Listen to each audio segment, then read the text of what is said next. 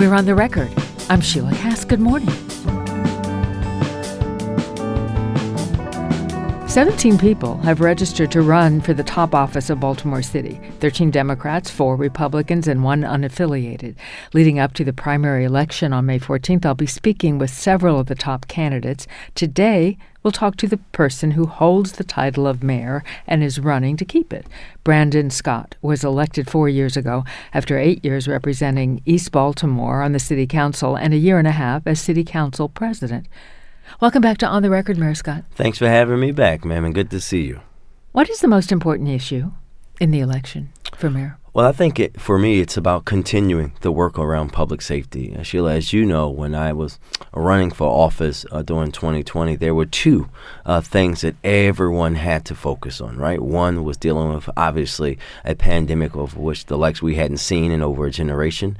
And the second thing that everyone talked about in the 2020 election was violent crime in Baltimore, how we're going to finally start to see a reduction in violence in Baltimore City. And for me, this is about continuing and finishing that work, uh, developing, having developed Baltimore's first ever comprehensive approach to gun violence, and now seeing the fruits of that, having the single uh, uh, largest single year drop in homicides in Baltimore's history uh, last year, d- having that even be best right now. We're down 25% on homicides on that from last year. Uh, this is what this is about, and doing it the right way, Sheila, right? Not going out and going back to the days of zero tolerance and when myself and other young black men that look like me were just we were suspects every single time we walked out our door, whether we were going to school, whether we were coming home from college, where we were going to work, uh, while people in our neighborhoods were being shot and killed every day. But focusing through our group violence reduction strategy on the individuals who are most likely to be those trigger pullers or the victims,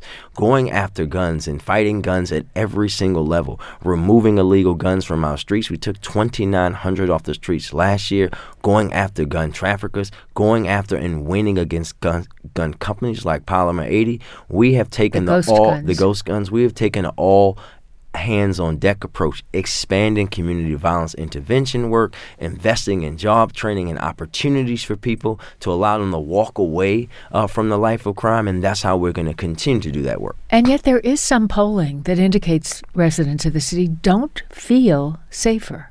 How do you deal with that? Well, you have to deal with that with continuing to do the work, and also talking to great folks like you in media who want to talk about the totality totality uh, of what's happening, right? Because when you have that good news coming out, people can understand and see that. When you understand, when you have furthering the relationships, and I think the way that we're doing is important, right?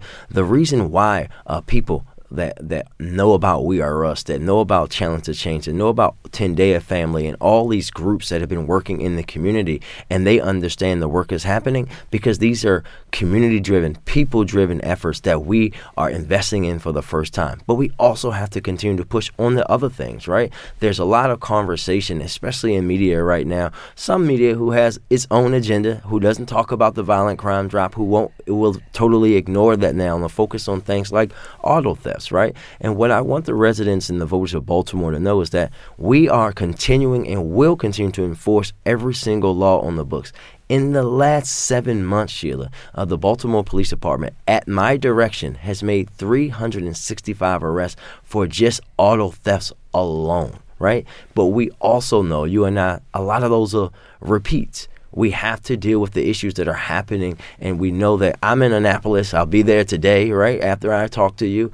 I'm in Annapolis consistently, making sure that policy changes are happening outside of city government. And I think that what happens in election time is uh, candidates who are run for office will say anything that they feel like will give them a leg up. But what they'll always get from me is they're going to get the honest truth. Uh, the folks that are out there making the arrests work for me, the mayor of Baltimore City. The police department is doing that each and every day. But you cannot look at them and you cannot look at me and get frustrated that when they make an arrest of someone in a stolen car, Sheila, at 9 a.m. in the morning, and then the same officers are seeing that same person at 10 p.m. at night, that is not a reflection of their work. That's talking about the other parts of the justice system and what's happening at the state level. That now that we finally have a governor who wants to fix these issues in Wes Moore, we'll be working with them to do that. That is what's going to continue to happen, and that's how you drive safety in Baltimore.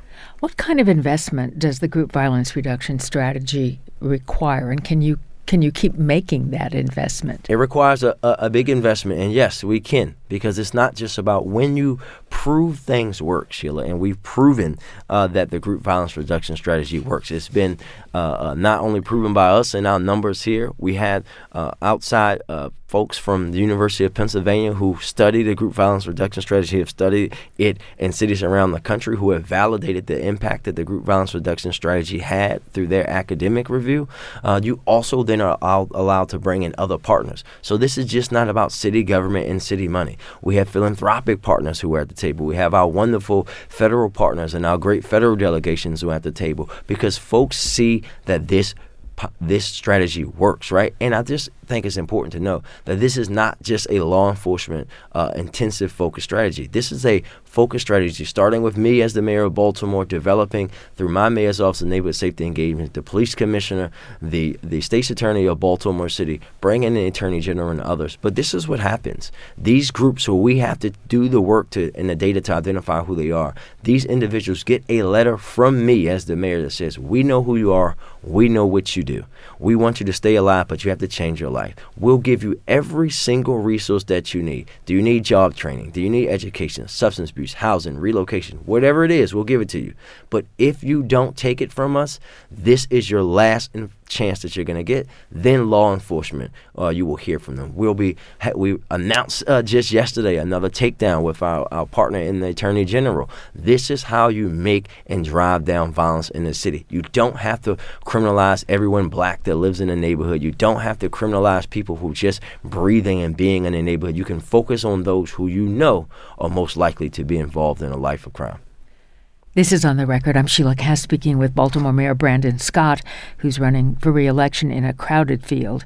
In the May 14th Democratic primary, he's facing former Mayor Sheila Dixon, as well as Thiru Vignarajah, Bob Wallace, and several lesser-known candidates. There's a lot of attention to how your administration is spending federal pandemic funds. Only about a third of the $641 million in ARPA money, American Rescue Plan Act, has been earmarked. And if plans on how to spend it are not locked in by the end of 2024, the city could lose that money. Yeah, we're not losing. I think that uh, folks are, are talking about this and not understanding and remembering, right? We know we're obligating all of these funds, Sheila, but folks have to remember why and when we got it. This was for COVID and COVID relief first to make sure uh, that people who didn't have jobs and businesses that were going to close and all these things could stay open, right? We had to make sure that we did that. This originally was for COVID itself. We know that when we first got this money, we were still in the height of the pandemic and we were using, we were told that we had to use this money for vaccines, for all of these things that we needed that we know we no longer do. Treasury has trained some rules along the way that makes us adjust. But when folks think about and say things like, one of my opponents said, well, we should use, they should have used this to help recycling get back. That's exactly what we did, right? We use it for the vehicles, for the training, for the CDLs, for the hiring of people, for all the things, the GPS in trucks uh, that they never had. People were still doing uh, uh, their routes by paper maps until I became mayor, Sheila.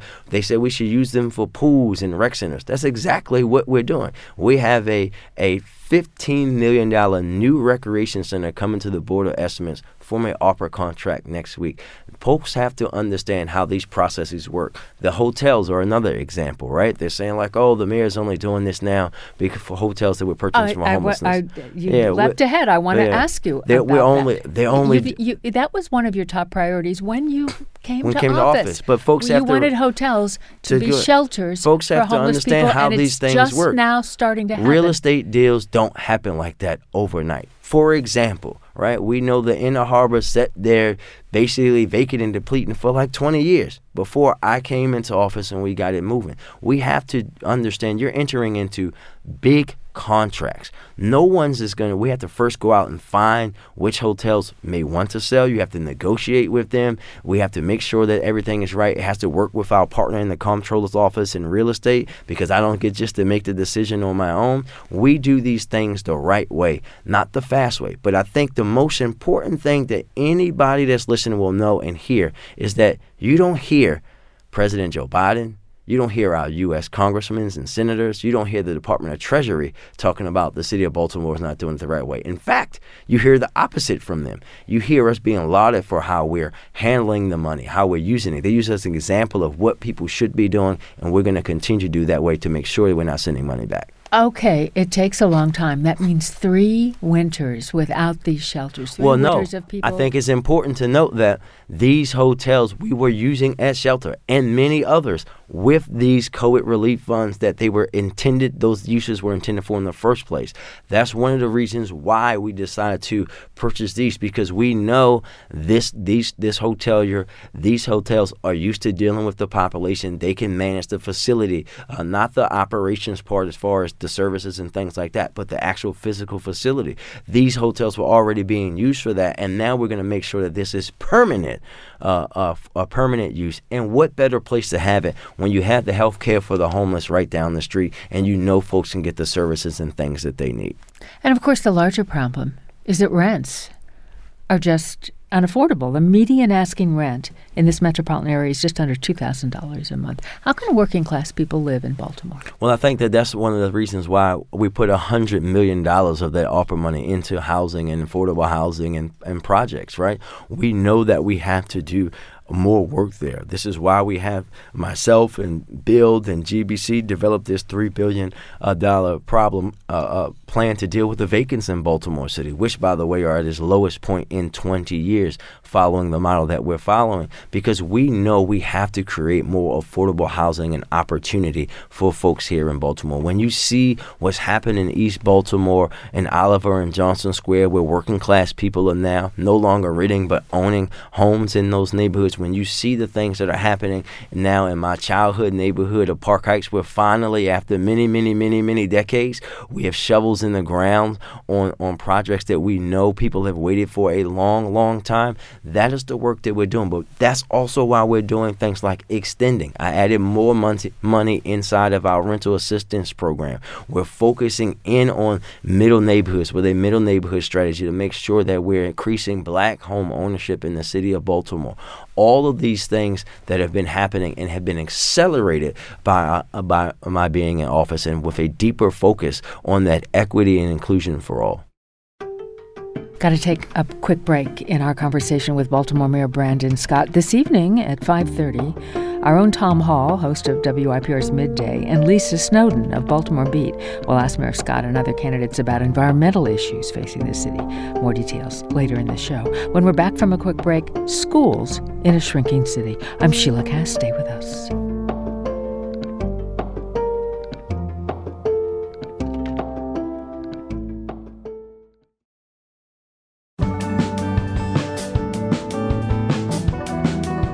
Welcome back to On the Record. I'm Sheila Kast.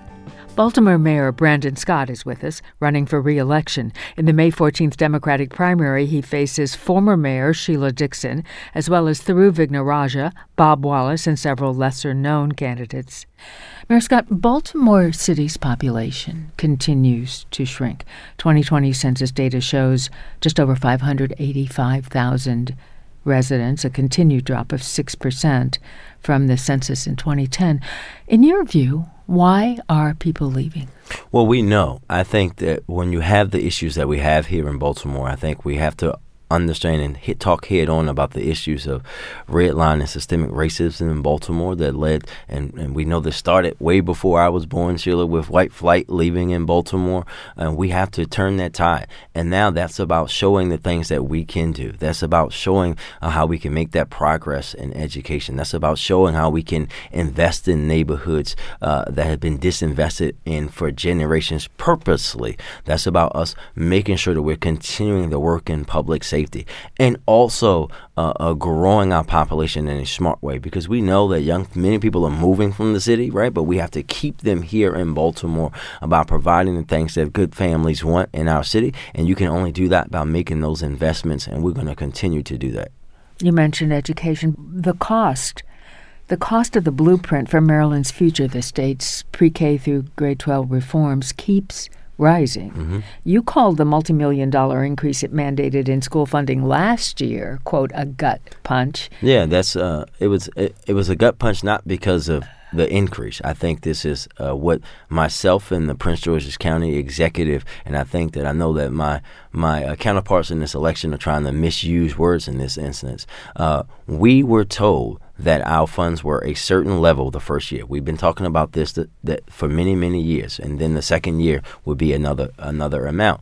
At the last minute, at January of last year, uh, when Governor Moore came into office, his team alerted us that the previous administration had some things wrong and that our numbers were going to increase. I think that's what made it a gun punch because we were all of us are already operating under what we were told before.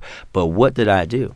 I went and found that money and didn't blink because the blueprint is the right thing to do. Uh, this is why I am proud to be a mayor who has put more money into Baltimore City Public Schools in a budget than any in history. Because, Sheila, how different would Baltimore be if they fully funded schools when Brandon Scott was in them? How many more of my classmates from elementary, middle, and high school would be alive or not struggling with drugs or not struggling with a, a low end job if they value our education the way the blueprint is going to value the education of our young people today. And that's why we're going to continue to do it. I've been proud to open more new schools in Baltimore City than any mayor in recent history to help us continue uh, uh, the 21st Century Schools program. We're now at the point where every single school building in Baltimore City uh, has funding to have air conditioning, right? We know how big of a deal that is for me who sat through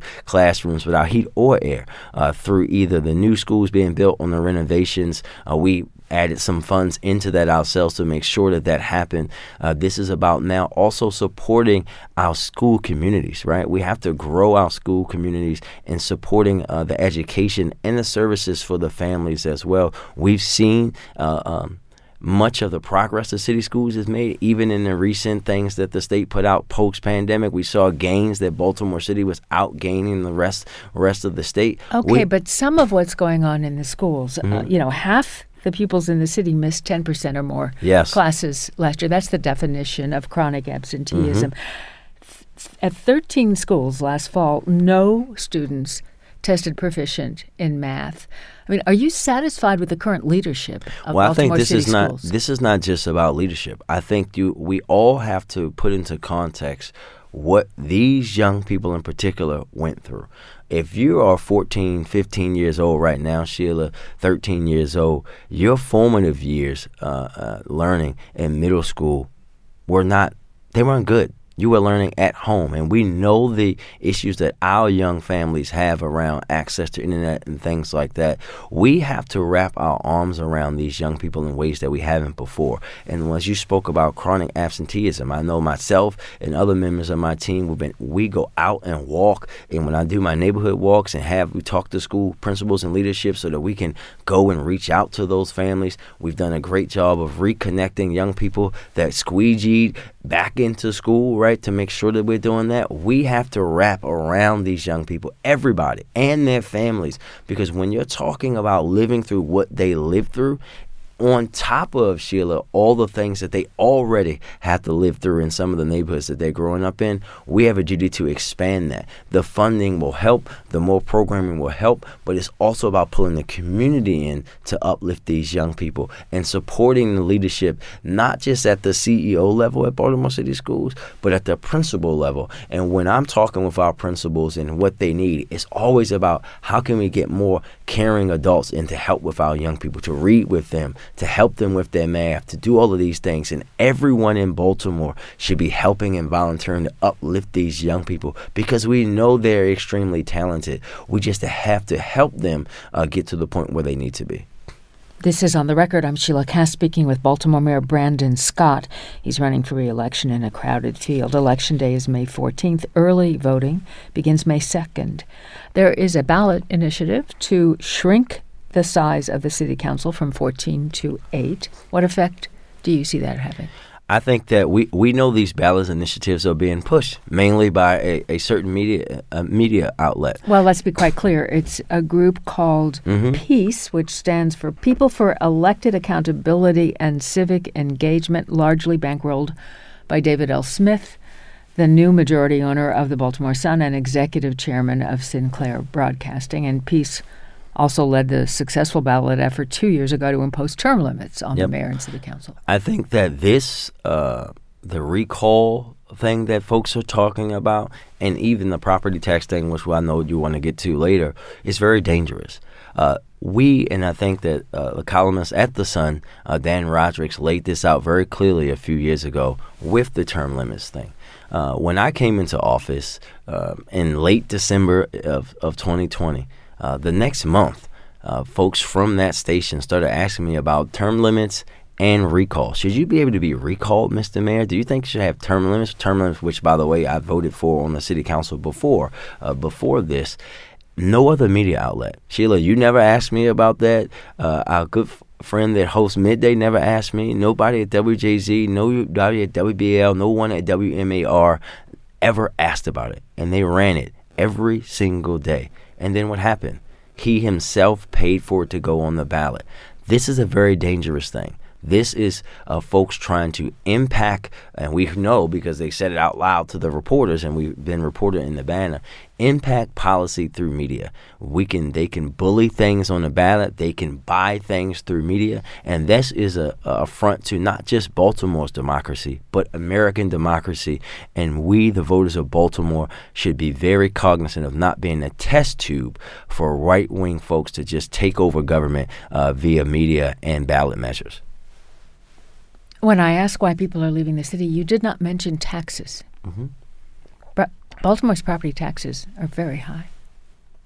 They are, and we we have a plan for that, and we've actually put that plan out as a part of our vacant strategy. Uh, we know uh, we often hear from folks in places around Maryland and surrounding counties and around the state uh, telling us why can't Baltimore be like all these other cities? Why don't they fund themselves like these of these other cities, Sheila? And we know that there's a crazy plan out there right now that would take about five hundred million dollars out of the city budget, which means that services will be cut. Uh, I'm of the belief that the folks that are pushing it actually know that and they want to drive poor people, people of color out of the city so that Baltimore can be DC 2.0, where it used to be called Chocolate City and now they call it Latte City. We can't have that here in Baltimore. We can reduce property taxes in a responsible way and help uh, those legacy folks and people who've lived here for so many generations remain in their homes and in, in, invite more of them to be property owners. And this is how we would do it. When you look at cities around the country, Sheila, 89% of them uh, get to keep some of their state local sales tax locally. Baltimore does not. Uh, when you go to Philadelphia, if you go to St. Louis, our sister city, because they're independent city as well, uh, the money that is spent in their city, they get to keep some of it. If, and which we've asked for, Some of the sales tax. some of the sales tax. If, for example, I think in St. Louis it's a four-four split. In some places the state gets more, some places the city gets more. It Just depends on the on the place, right?